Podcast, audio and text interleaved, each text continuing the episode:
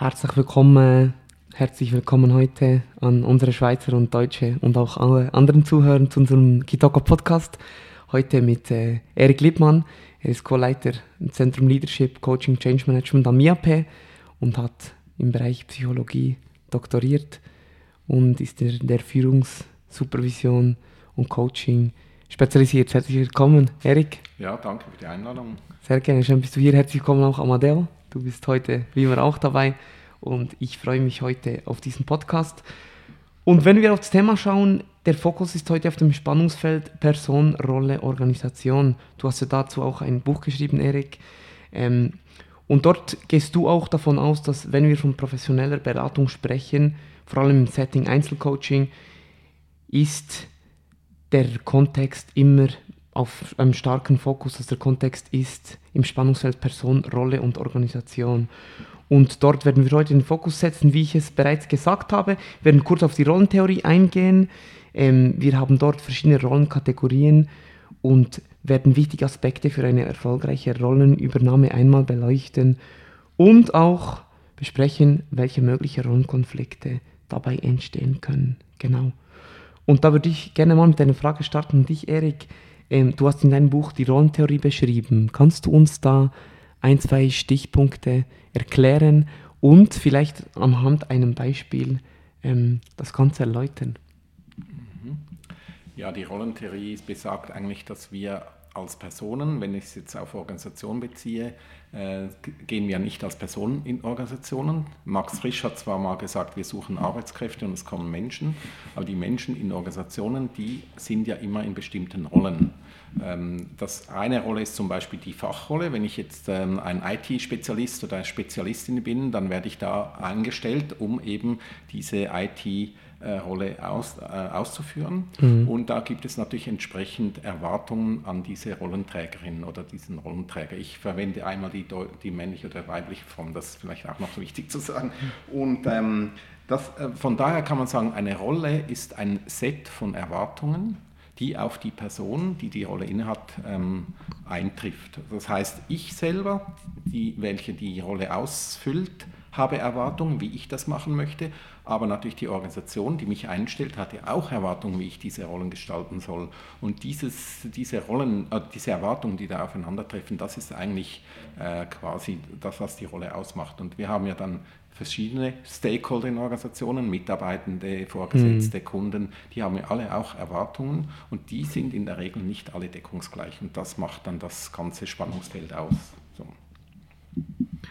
Und Beispiel kann ich, ja, ich habe eben jetzt mit einer IT-Rolle, das wäre so eine, eine Fachrolle, dann mhm. unterscheiden wir natürlich die Fachrollen, das sind die Berufsrollen, wenn ich Pädagoge bin oder Pädagogin als Lehrerin oder als Lehrer tätig. Und dann gibt es natürlich die sogenannten Organisationsrollen, das sind Rollen, wo ich dann eben an und für die Organisation arbeite, also Management, Führung oder Projektleitung.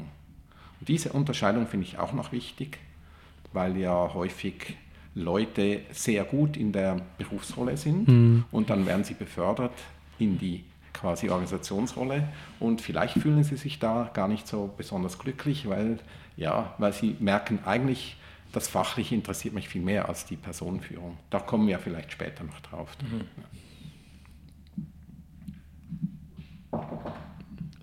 Sehr spannend.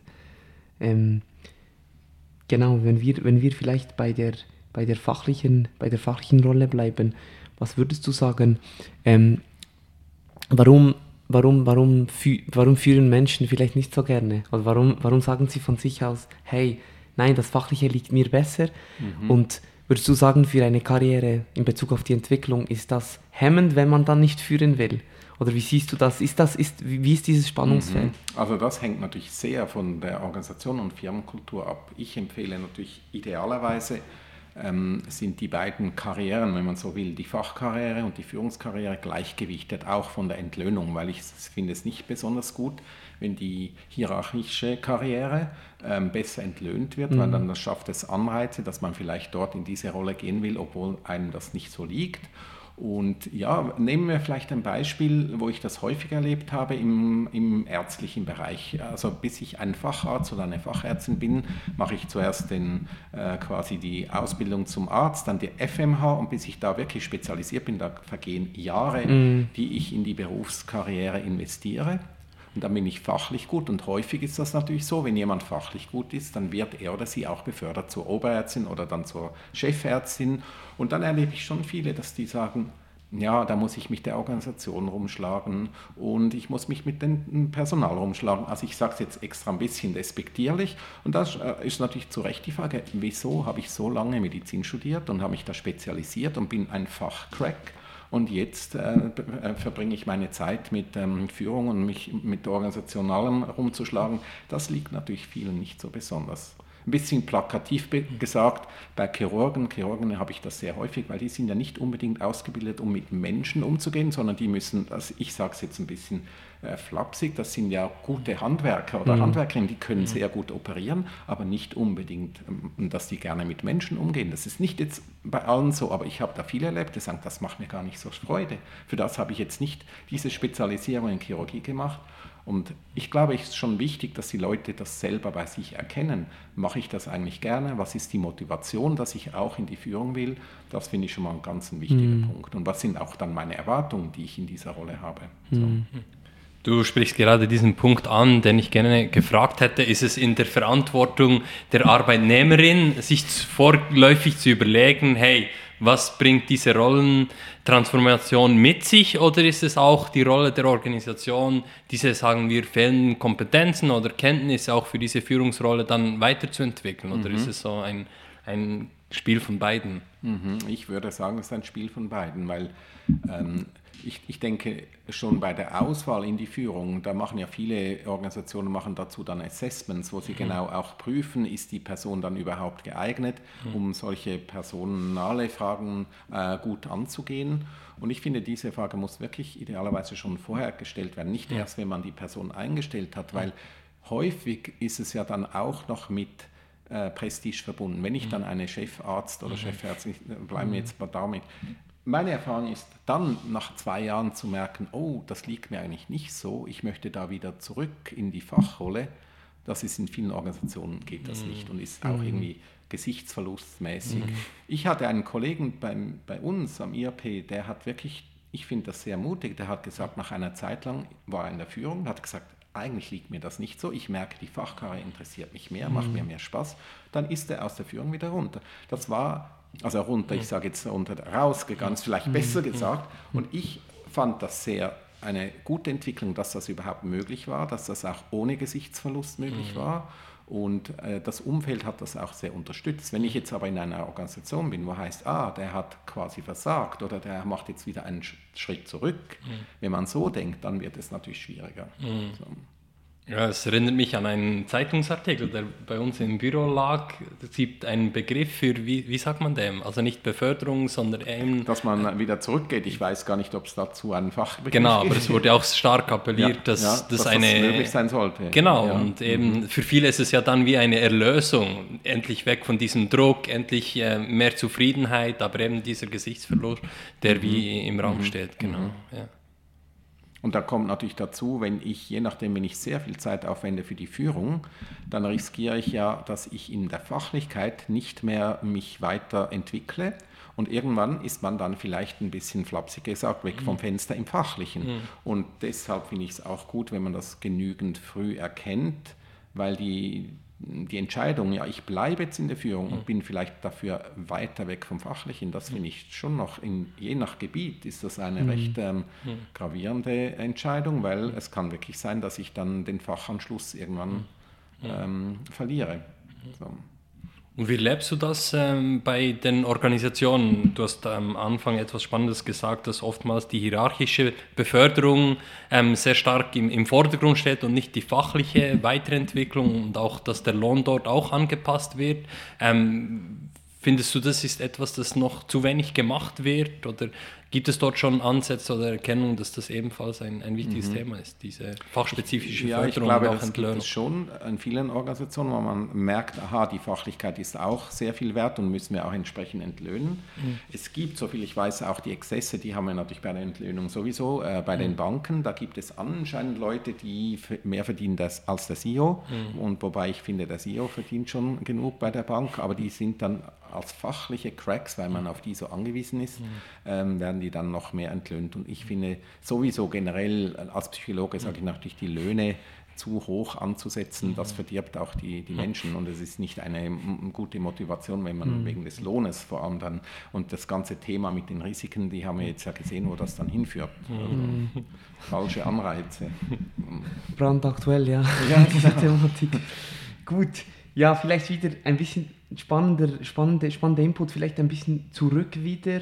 Ähm, Erik, du hast gesagt, es ist ein, ein Set von Erwartungen ähm, in Bezug auf eine Rolle. Jetzt, wenn man sich entscheidet, ähm, ja doch, man hat sich auch hinterfragt, diese Führung, die entspricht mir und man geht jetzt in eine neue Position, ähm, ja, kann in die Projektleitung, kann, kann in, in eine andere Position sein. Ähm, was, was sind wichtige Schritte jetzt bei der Rollenübernahme? Ähm. Was gilt es dort zu beachten und, und, und, und was hilft einem eigentlich dann auch eine, eine Rolle gut ja, auszuführen? auszuführen genau, ja. Ja. Also ein wichtiger Punkt ist, äh, sind die Erwartungen möglichst klar definiert. Das ist natürlich insofern noch anspruchsvoll, weil heute gerade bei Organisationen, die sich sehr schnell verändern, da mhm. verändern sich ja auch die Erwartungen relativ mhm. schnell. Und deshalb ist es schon wichtig, dass diese Erwartung, das Set der Erwartung immer auch wieder gut geklärt wird. Mhm. Was wird genau von mir erwartet? Woran werde ich gemessen? Äh, was, was erwartet die Organisation, was versteht die unter guter Führung. Und je klarer das definiert ist, je klarer das ausgesprochen ist, ich glaube, desto eher kann ich auch als Rollenträger entscheiden, will ich das, kann ich das, mhm. wo fehlt mir noch eine Kompetenz, was muss ich dazu noch entwickeln. Also die Definition der Anforderungen, die finde ich ein wichtiger Punkt. Mhm. Und dann ist natürlich ein wichtiger Punkt auch, ähm, bekomme ich genügend von der Organisation, genügend Unterstützung für die Rolle, die ich einnehmen muss. Mhm. Das kann budgetmäßig sein, das kann aber auch mhm. andere Faktoren sein. Also kriege ich genügend Unterstützung von der Organisation und von der Person her ist natürlich die spannende Frage, kann ich mich auch genügend mit dieser Funktion oder mit dieser Rolle identifizieren? Da gibt es natürlich die zwei Extreme. Überidentifikation, da bin ich dann vielleicht die Gefahr, da laufe ich die Gefahr, dass ich zu viel mache und zu viel investiere. Und die zu wenig Identifikation wäre so quasi, ah, die Rolle hat mit mir nichts zu tun, ich distanziere mich und mache halt dann Sachen in der Rolle, die mit mir gar nichts zu tun haben. Die Rollendistanz, die zu große, kann mhm. auch problematisch mhm. sein. Und dann natürlich bei schwierigen Führungssituationen, bei Krisen und so weiter, ist natürlich die Frage, wie gut kann ich mich dann auch durchsetzen. Es gibt manchmal halt auch Entscheide, die ich über die Macht entscheiden muss und zwar vor allem dann empfehle ich, Machtentscheide zu machen, wenn es keinen Spielraum gibt. Mhm. Wenn ich hm. Spielraum habe, dann würde ich die Machtentscheide nicht empfehlen. Dann würde ich eher empfehlen, dass man die Leute mit einbezieht. Und dieses Abwägen, mit welcher Art äh, komme ich jetzt zu Entscheidungen, das finde ich auch ein wichtiger Punkt, ob Führung gelingt oder mhm. nicht. Das war ein spannender Input. Für mich ähm, hat es jetzt sehr theoretisch gewirkt bei der Durchsetzung der Macht. Kannst du dort noch ein bisschen erläutern, wie das genau ähm, gemeint ist mhm. und äh, an, vielleicht anhand von einem Beispiel? Ein Beispiel.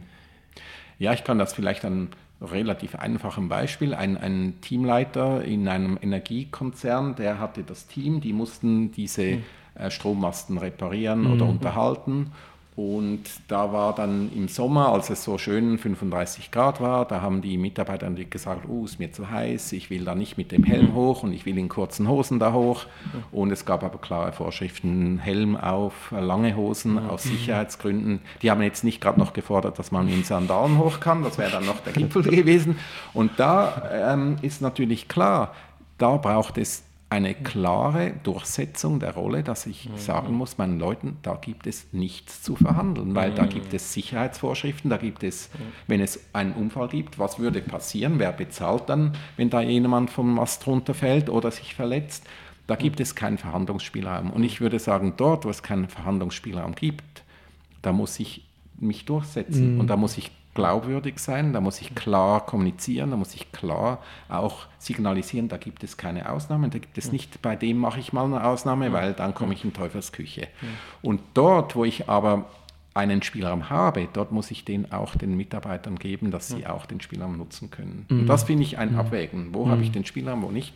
Und diese Unterscheidung ist nicht immer trivial. So. Oder wenn es eine andere Situation ist, wo ich selber als Führungskraft nicht so überzeugt bin, das ist jetzt vielleicht nicht wegen Sicherheitsthemen oder sondern anderen, sondern da kommt von oben ein Entscheid, den ich jetzt durchsetzen müsste. Wenn ich mit dem Entscheid nicht einverstanden bin, dann müsste ich eigentlich gegen oben führen und sagen, da müsst ihr mir noch Argumentationsmaterial ähm, geben, weil ich sehe das nicht ganz ein, wieso ihr das so entschieden habt. Und da muss ich gegen oben und nicht äh, gegen unten den Leuten sagen, na Leute, äh, ich muss jetzt leider euch das sagen, aber ich bin auch nicht einverstanden, da kommt man auch in Teufelsküche. Also mhm. diese Rollengestaltung, die ja viele haben, die so in der Sandwich-Position, genau, mhm. das ist ein Klassiker. Mhm. Genau, ja. Sicher auch wichtig, wichtig genommen zu führen in Bezug auf, auf, auf, auf die Organisation, wenn man die Rolle gestalten will. Viel, viel, vielfach ist es ja auch schwierig, das merken wir auch in unseren Fällen, ja, die, die Organisation gibt nicht unbedingt auch die Struktur, um, um die Rolle so gestalten zu können, wie man ja, das will, klar. oder? Und da ist Führung gegen oben auch, auch sehr wichtig und, und, mhm. und das finde ich sehr spannend. Und du hast vorhin gesagt, ja, es kann auch passieren, eben die Distanz zur Rolle mhm. ist ja auch ein bisschen ein Rollenkonflikt. Vielleicht dort auch aus deiner Erfahrung, was sind, was sind weitere Rollenkonflikte und welche bemerkst du am meisten in deinem Coaching, äh, mhm. in deiner Führungsentwicklung, die du hast?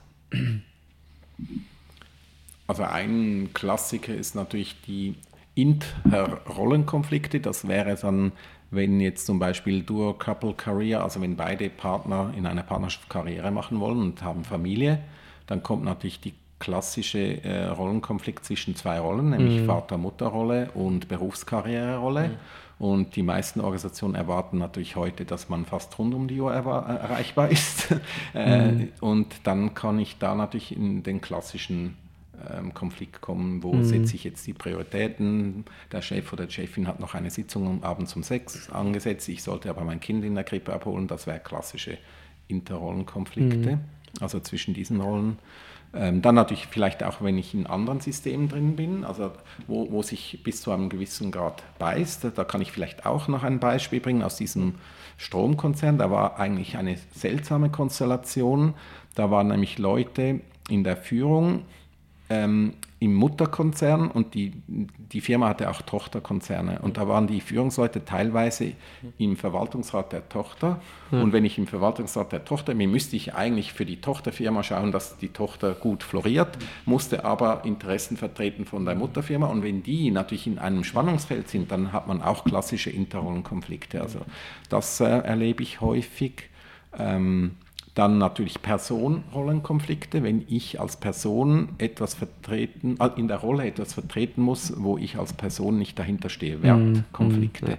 Die sind mhm. natürlich relativ gravierend, weil da muss ich mich dann überlegen, kann ich mich da noch identifizieren oder muss ich mich da auf Distanz gehen? Und das sind natürlich dann meistens sehr schwerwiegende Fragestellungen. Soll ich da die Firma verlassen, weil die etwas von mir verlangt, was ich persönlich nicht dahinter stehe? Mhm. Das sind häufige Konflikte, die dann auch in so ethische Fragen reingehen.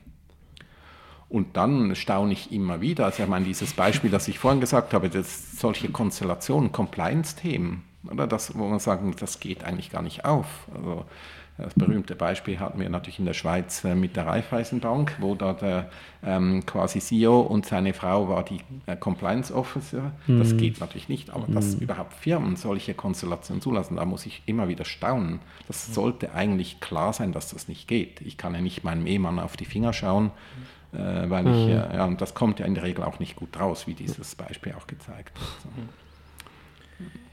Mhm. Ich musste noch daran denken, ähm, dass es oftmals, äh, vor allem in der schnell ändernden Arbeitswelt, ähm, ja, sich auch die Rollen verändern. Also es ist schwierig, mhm. die Rolle klar zu definieren. Man muss ja. es immer wieder ja, neu richtig. definieren. Und ich erlebe das oft bei Führungskräften, eben vor allem im mittleren Management, dass sie das dann wie beklagen, ja, es ist nicht klar definiert, Richtig. bis wo und was soll ich genau. Ähm, und, und wenn das der Fall ist, dann ist es auch noch schwierig, so eben diese Rolle durchzusetzen. Oder mhm. was du hast vorhin erwähnt, ja, es ist wichtig, dass man gegen oben äh, eben diese Aufführt, Transparenz ja, ähm, mhm. versucht hinzubekommen, aber oftmals ja, ist es für die sehr schwierig, überhaupt die obere Hierarchiestufe zu erreichen, oder? Also mhm. ich, Ich mhm. erlebe das in Großkonzernen oft mit einer großen Führungsspanne, dass es schwierig ist, eben gegen oben seine Anliegen und vor allem das Anliegen für Transparenz zu, zu, zu ein, mhm. ein, mhm. einfordern. Mhm. mhm. Jetzt habe ich ein bisschen viel gesprochen, aber hast du meine Frage verstanden? Also, also Frage wie ist es schwierig, ja. so eine, eine Rolle, die sich ständig wie ändert, ähm, dort Transparenz zu schaffen, dass man auch weiß, okay, ähm, wo ist mein Handlungsspielraum in meiner Rolle? Mhm, mh.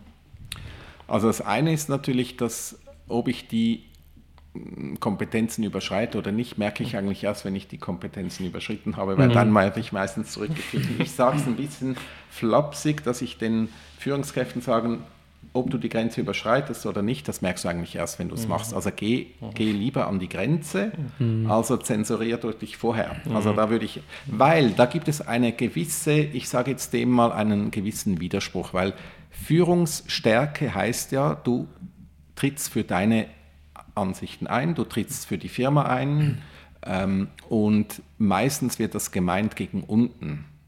Jetzt aber Führungsstärke heißt ja eigentlich auch, du musst auch gegen oben Verhandlungsstärke zeigen. Nur wird das gegen oben nicht immer so geschätzt. Mhm. Aber wenn ich es nicht mache gegen oben, dann kann man ja mich als sogenanntes Weichei taxieren, sagen, der wagt es ja gar nicht mit mir in die Auseinandersetzung mhm. singen. Wenn ich es mache, dann bin ich vielleicht ein unangenehmer, äh, für eine unangenehme Führungskraft. Also das heißt, wie ich es immer mache, ich riskiere immer was, nämlich einerseits Image-Schaden, der, der wagt es nicht. Und wenn ich es mache, der ist ein bisschen zu keck. Mhm meine Meinung ist, und die meisten ähm, Firmen schreiben heute aufs Leitbild, wir wollen mutige Mitarbeiter, wir wollen Unternehmer. Das sind ja die Schlagworte, oder? Und wenn ich dann schon so selbstverantwortlich sein soll, mhm. ja, dann muss ich mich eigentlich auch einsetzen. Deshalb mhm. ist meine Devise schon eher, ja, setz dich ein für dein Team oder auch gegen oben. Wenn du es nicht machst, dann hast du eh verloren. Also es mhm. tönt jetzt ein bisschen. Aber so, mhm. so würde ich sagen, ja, und ich muss halt immer schauen, dass ich im Austausch mit meiner mit meinen Stakeholdern bin. Gerade wenn sich die Anforderungen und die Erwartungen immer wieder verändern, muss ich halt immer wieder Klärungsgespräche führen. Mhm. Das finde ich schon, äh, ist halt dann notwendig. Mhm.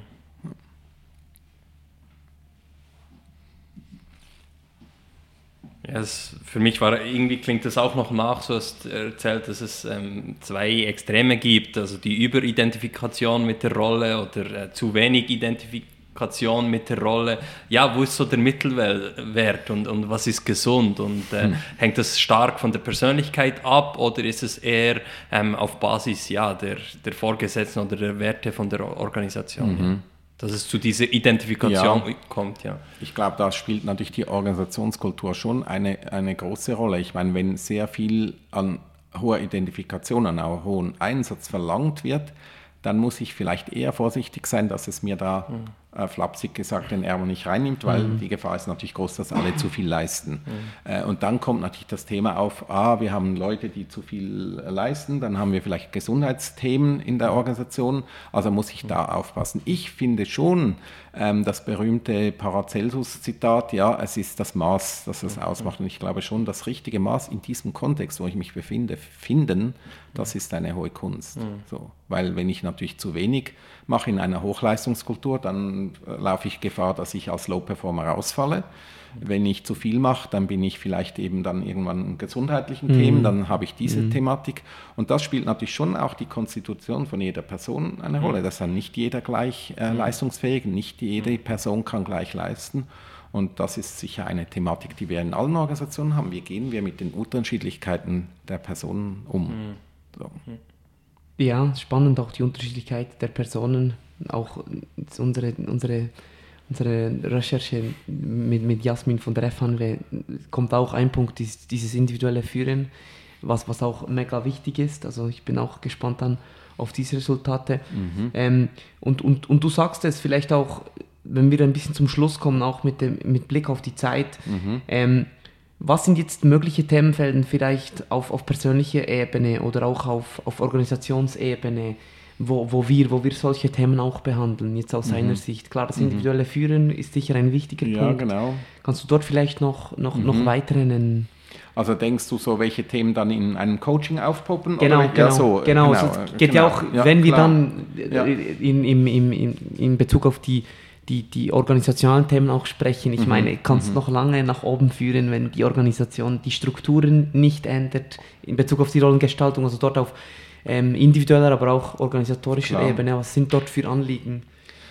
Also äh, was ich schon erwähnt habe, sind die Wertethemen. Also passt die Kultur der Organisation zu meinen persönlichen Werten. Das finde ich ganz einen entscheidenden Mhm. Punkt. Letztendlich natürlich auch die Frage, die Strategie, die jetzt die Organisation einschlägt. Und das ist ja nicht nur die Aufgaben, die man erfüllen muss, sondern auch die Frage, wie wir das machen mit der Kultur. Kann ich da dahinter stehen? Sehe ich da einen Sinn?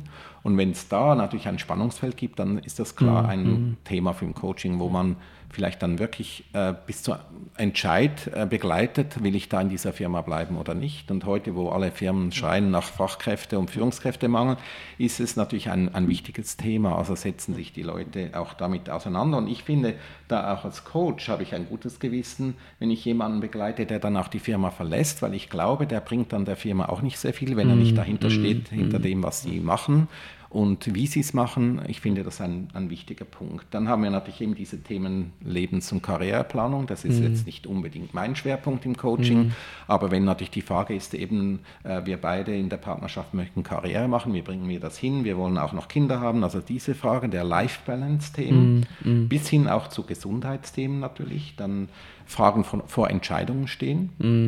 Das ist äh, ein häufiges Thema. Also mache ich gute Entscheidungen, dass ich nicht nur zwischen Schwarz und Weiß wähle, sondern vielleicht auch mehrere Optionen aufzeichne.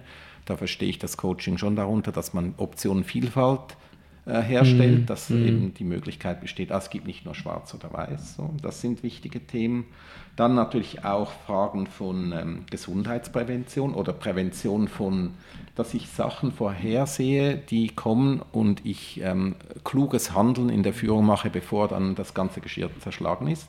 Mega wichtig, weil Mega in dieser wichtig. dynamischen Arbeitswelt Geschirr plötzlich schnell zerschlagen Schnell zerschlagen ist. und, ich habe wirklich einige Leute im Coaching gehabt, da habe ich gesagt, wärst du lieber vor einem halben Jahr gekommen, da hätten wir einiges äh, verhindern können. Also im Sinn von, schau mal, welche Auswirkungen hat das oder das oder das, dass man das quasi im Coaching bespricht, dann ist man auch bewusster in, nachher in den Durchführungen. Das denke ich. Und Natürlich gibt es auch Themen von Verhaltensveränderungen, die kommen dann häufig nicht von sich aus, die werden dann häufig geschickt, weil zum Beispiel ähm, soziales Verhalten, wenn Kommunikation, die Art und Weise, wie jemand kommuniziert, nicht äh, gerecht, also artgerecht, ich sage jetzt mal für die Firma, ja, dann kann das natürlich auch sein, dass der Wunsch nach Verhaltensänderung, also dass jemand, äh, ich sage jetzt mal, wertschätzender kommuniziert, dass jemand sorgfältiger kommuniziert, das gibt es schon auch Leute, die kommen von sich aus mit diesen Themen, weil sie merken, sie ecken immer wieder an. Ähm, aber häufig werden solche Leute dann auch in Coachings gesandt. So. Ja. Ich glaube, das sind mal so wichtige Themen. Und daneben natürlich strategische Themen. Also wir, wir wollen eine neue Strategie entwickeln, wie gehen wir das an, Ja. kulturelle Themen äh, und natürlich auch Struktur. Das hängt natürlich dann auch zusammen, wie stellen wir uns richtig auf. Heute ist ja bei vielen Firmen auch die Frage, wollen wir hierarchisch bleiben, wollen wir eher verflachen, wollen wir quasi Team äh, führen, selbstorganisierte Teams, das ist ja auch ein bisschen ein Schlagwort, mit allen Vor- und auch Teilen, dass es Immer. mit sich bringt. Ja, genau.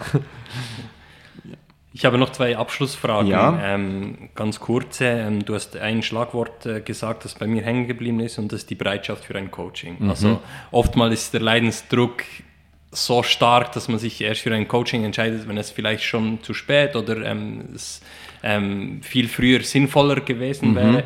Merkst du da eine Tendenz, dass Personen offener sind, also die Bereitschaft höher da ist, weil das Coaching, sagen wir, in der Gesellschaft ähm, anders anerkannt ist als noch vor ein paar Jahren? Oder was braucht es so für diese Bereitschaft, wirklich ein, ein Coaching ähm, in, in Anspruch zu, zu nehmen? Ja.